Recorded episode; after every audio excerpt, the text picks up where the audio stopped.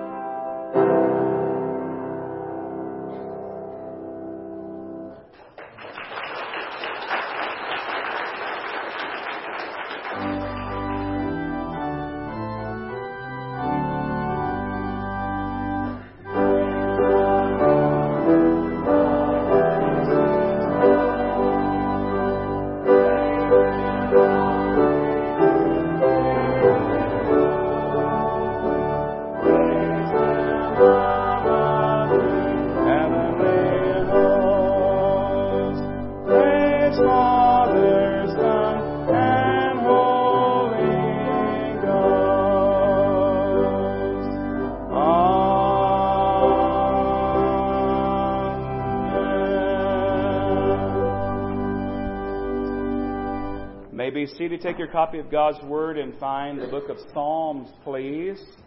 And go ahead and find Psalm 39, if you would. Psalm 39. Billy Graham said that he was once speaking at a university, and after he spoke, there was a time given for the students to ask questions. And you know, you never know what kind of questions you might get at a university when you open it up and, and give an open mic. And he said that one student asked a question uh, that he would never forget. The student asked Billy Graham this question What has been the greatest surprise of your life? What has been the greatest surprise of your life? Think about that. If I were to ask you that question, what has been the greatest surprise of your life? What would you say? Well, you might be surprised by Billy Graham's answer. He said, and I quote, almost without thinking, I replied, the brevity of life. The brevity of life. Life is short. It goes by quick. Have you found that to be true? You know, it probably depends upon your age. Perhaps you remember the old poem. It goes like this When as a child I laughed and wept, time crept. When as a youth I waxed more bold, time strolled. When I became a full grown man, time ran. When older still I daily grew, time flew. Soon I shall find in passing on time gone. My boys like to remind me that I was born in the 1900s. And lately, that sounds pretty old to say you were born in the 1900s. We're in 2020. Can you believe it? I was telling someone right before the service, I remember we just turned 2000 and now we're at 2020. And uh, we were worried about uh, Y2K. Do you remember that? Those of you that were around back then, and all the computers resetting and there being havoc. And I don't know if we had anybody prepping in here or not, but now we find ourselves removed from that in 2020 a new year and a new decade. And there's something exciting about a new year. I love a new year. Uh, there's something exciting, especially about a new decade. And um, how do we get the most out of this blank calendar that's before us? Well, I want to share with you this morning some biblical wisdom for the new decade. Some biblical wisdom for the new decade.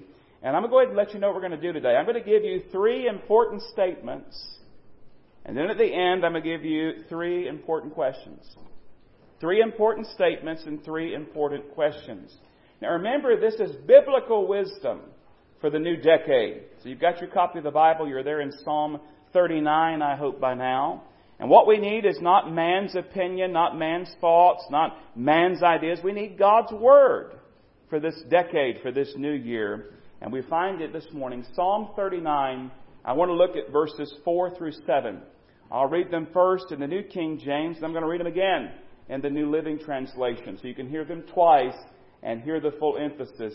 Psalm 39, verses 4 through 7. Lord, make me to know my end, what is the measure of my days, that I may know how frail I am. Indeed, you have made my days as handbreadths, and my age is nothing before you. Certainly every man at his best state is but a vapor. Selah. Surely every man walks about like a shadow.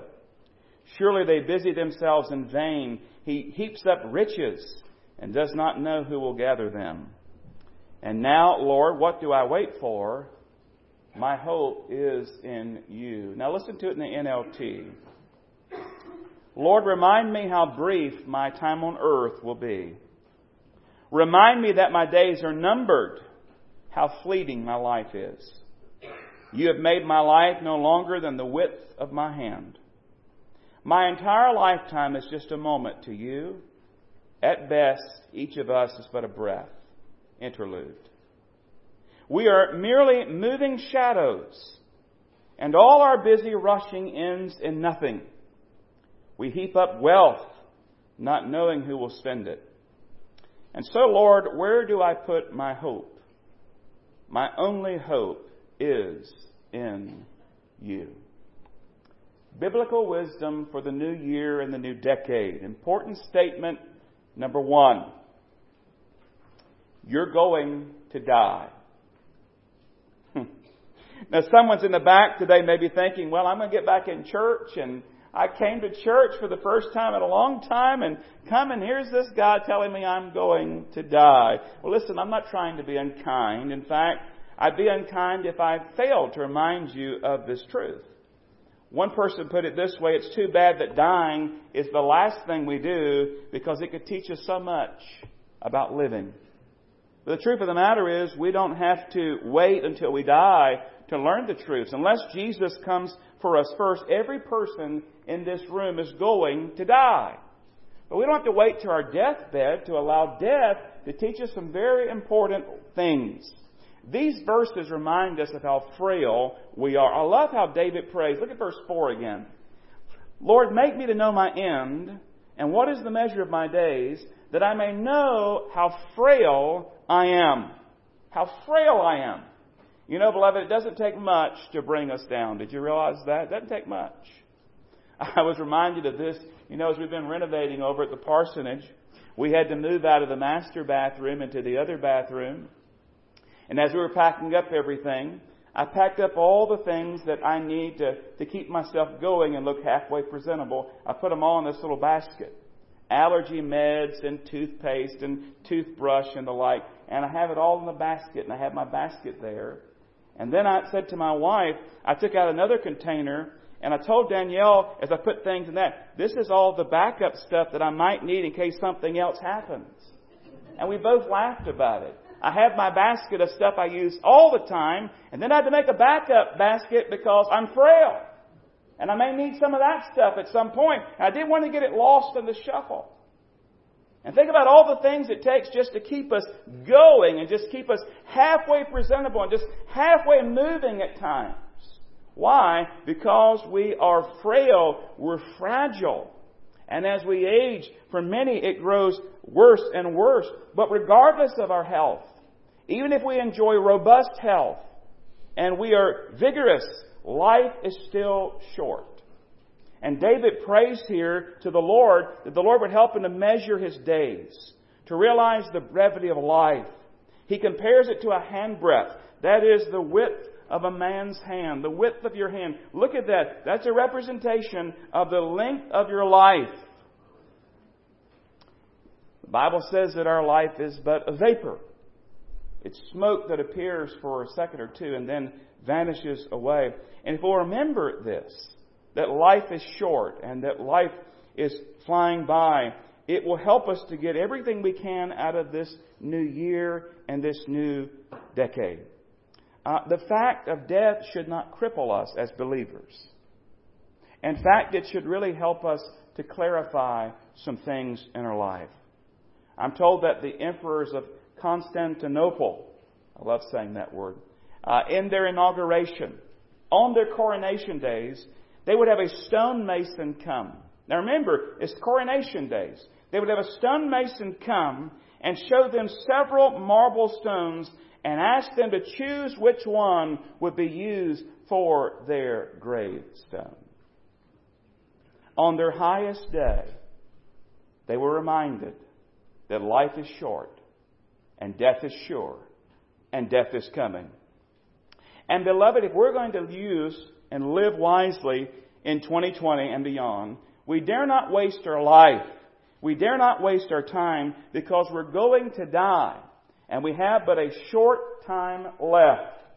And so we better have some clarity because of that. We better come before the Lord and really seek Him and, and find out exactly what it is He wants us to do and use the time that He's given us for His glory. The Bible says it this way, redeeming the time because the days are evil. And believe me, there's a lot of things we can waste our time on, but when we waste our time, we waste our life because time is what our life is made of. So important statement number one.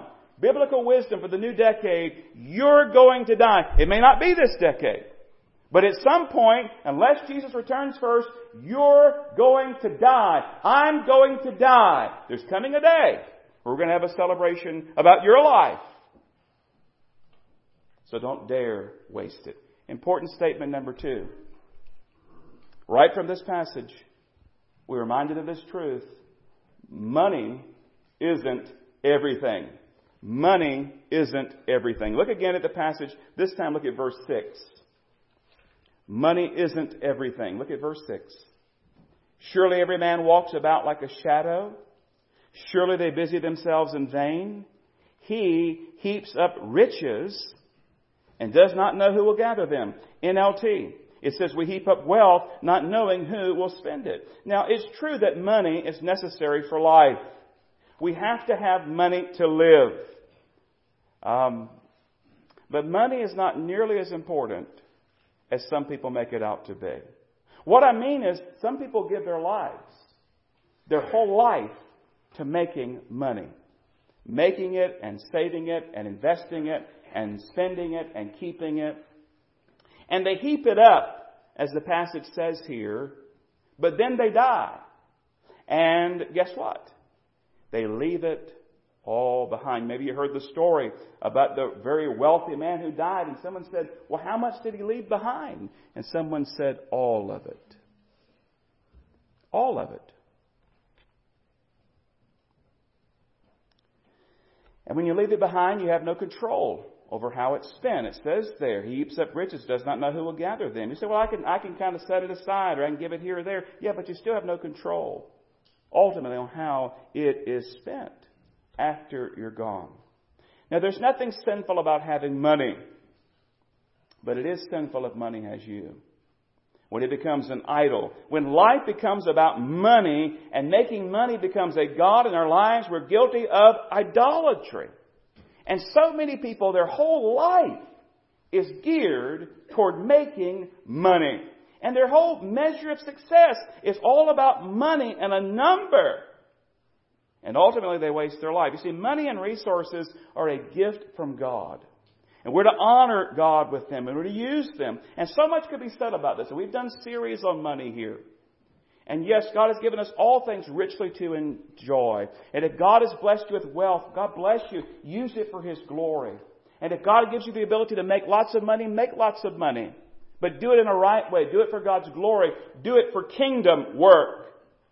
We could talk about this morning tithes and offerings and grace giving and needs versus wants and saving and investing. And the Bible talks about all of that. And I would encourage you to search the scriptures concerning that. And many of you are investing money even in this local body. And we're using that money to further the kingdom of God. But the point that I'm making this morning and the overall point of this passage is the fact that it's foolish to give your life to something that you're going to leave behind.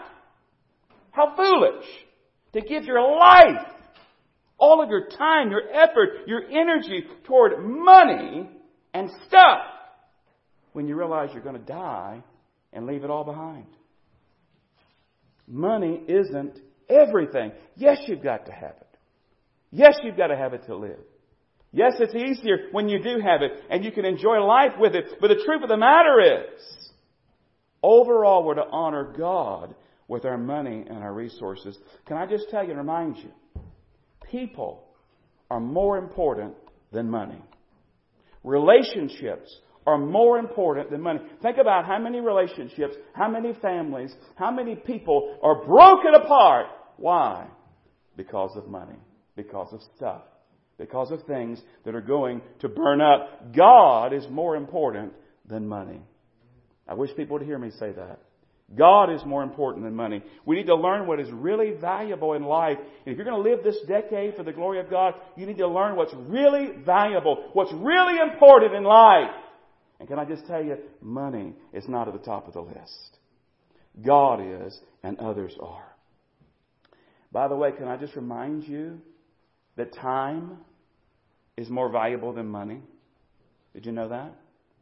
You see, you can make more money you can lose money, you can make more money. You can spend it, you can make more money. But time, once time is gone, it's gone forever. You'll have to give an account for it, but you can't buy more of it.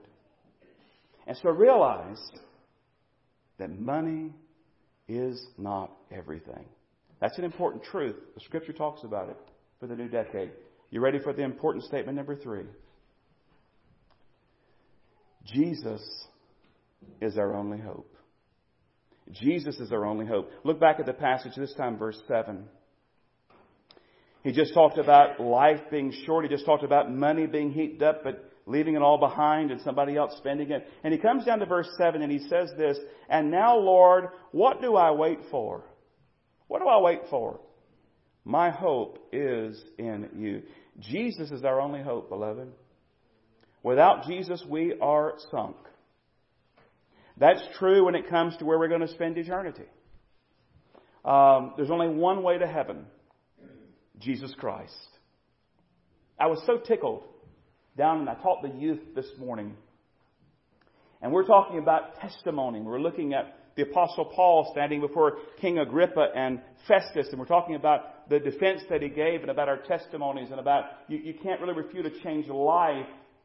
And I brought up uh, a verse and I reminded them that it was a memory verse that we had from years ago in Vacation Bible School. And we really hammered this verse and drove it into them.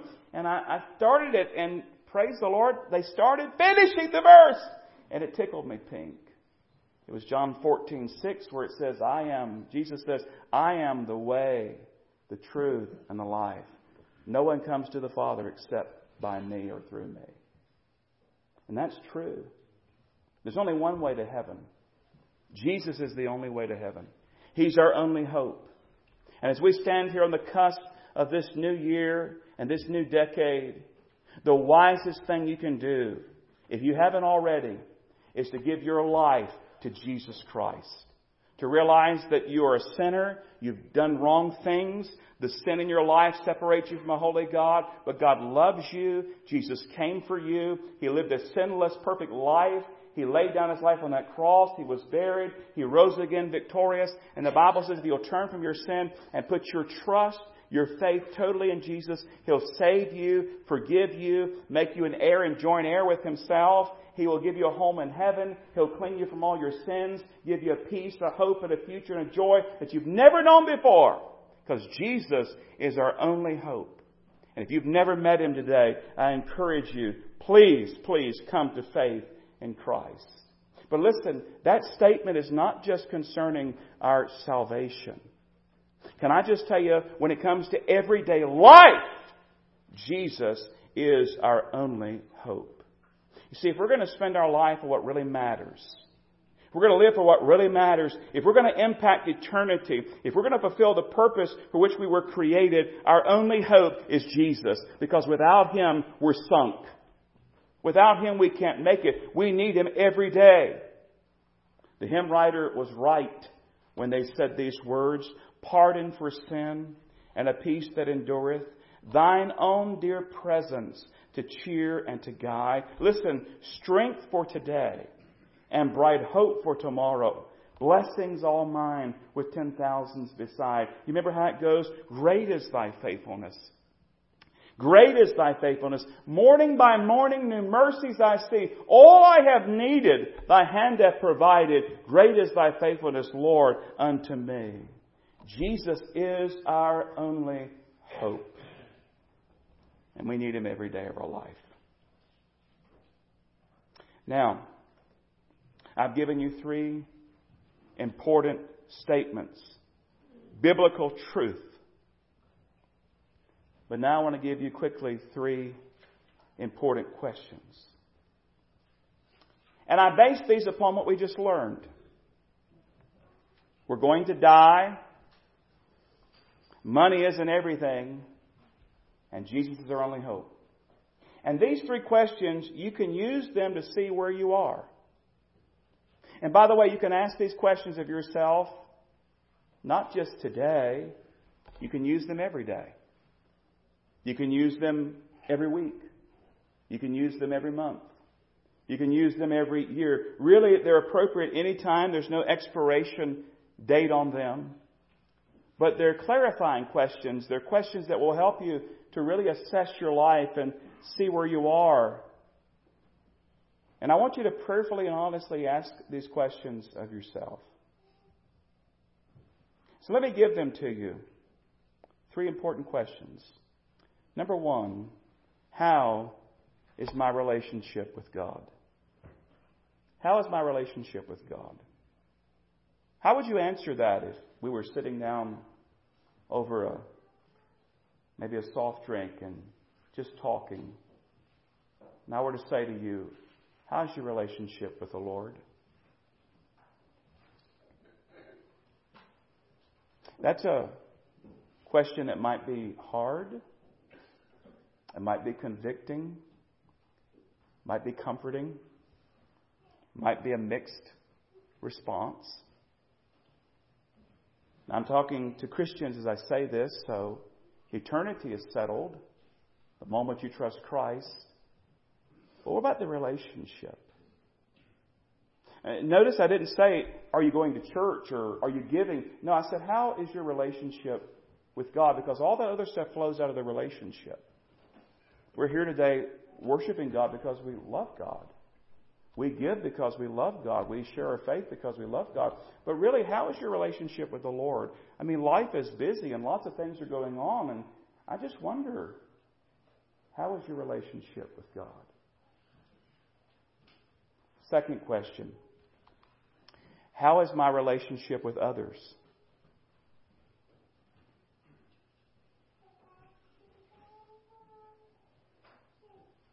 How is your relationship if you're married with your spouse? If you have kids, what about the relationship with your kids? Grandkids, extended family, friends, coworkers, schoolmates, neighbors.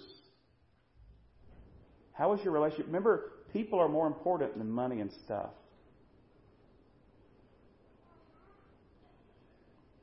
How are your relationships?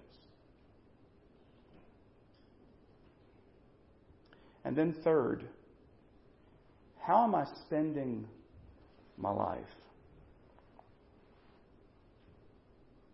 I mean, when you're really honest about it, what are you doing with your life?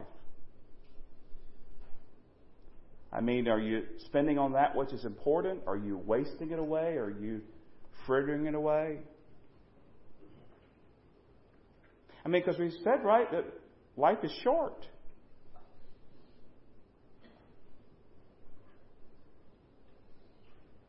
How am I spending my life?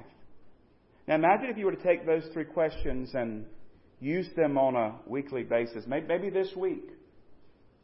Ask them of yourself each day. And really be honest before God. And then maybe move maybe to a weekly basis after that or a monthly basis. And really just do a quick assessment, a quick review, because you know, have you found life is life is busy, isn't it? And there's a lot pressing on you and pushing and, and pulling on you, and I understand that. I live there too. And if we're not careful, life will just kind of sweep us along like a mighty rushing river, and we get to the end and realize we've got a lot of regrets because we didn't build our relationship with God. And we didn't build our relationship with others. And we didn't spend our life on that which really mattered. See, the great news, beloved, is no matter where you are as far as age or stage of life, you're still here. And you're still living. And you can begin again today. And you can begin a relationship with the Lord and grow close to Him. And you can, you can mend some relationships as He helps you with others and you can reorient your life to that which really matters. You see, beloved, for the child of God, the best is yet to come. Yes, we're going to die, but after that, eternity with Jesus. We pick that as our motto as we celebrate our church anniversary in 2020 we pick this as our motto the best is yet to come. And really, that's a statement of faith. And I want to explain it to you before we pray. When we say the best is yet to come, it's a statement of faith. We're believing God that the best days of Red Hill Baptist Church are not behind us, they're ahead of us. As we keep growing and going and walking with God, the best is yet to come. But it's not just a statement of faith concerning our church. it's also a statement of fact. Because for a believer, the best is yet to come. Why? Well, when our day to die comes, or if Jesus comes for us first in the rapture, we get to spend eternity forever with the Lord. And the longer I live, the more I long for Jesus to come again, to set all things right, to wipe away all tears from our eyes, to restore everything to perfection for His glory. We're only five days into the new year. We're only five days into the new decade. We have not even finished out the fifth day. I pray that you'll recognize and accept these facts today. You're going to die. Money isn't everything, but Jesus is our only hope. And if we'll live with those three realities, beloved, we truly can have a blessed new year and new decade for the glory of God. And regardless of whether we make it all the way through the decade or not, child of God, listen. The best is yet to come. Let's pray. Father, it is with a grateful heart that we bow in your presence. We thank you for the gift of life, for the gift of money and resources, for the gift of time, for the gift of relationships. And Lord, we know that in our life, all these things can be used and managed for your glory. Help us to live for what really matters in life, to live for you. As Jesus told us, we're to love God with all of our heart, soul, mind, and strength, and love our neighbor as ourselves. I pray today, if anybody here does not know Christ, that this would be the moment as your Holy Spirit works in their life where they come to saving faith in Christ. And then, Lord, would you help us as believers to really be honest with ourselves, to really ask these hard questions, and allow the Holy Spirit to put his finger on anything that's not right, and then, Lord, to correct it and walk on in victory. Thank you, Lord, that the best is yet to come, that heaven awaits us. But Lord, we do pray until that time that as believers and as a church family, that things continue to go better as we grow more like Jesus. In His name we pray. Amen. Our closing hymn this morning, the altar is open if you would like to come and pray. Jesus paid it all, 249. The altar is open. You come as God leads you. 249, let's stand together. Jesus paid it all.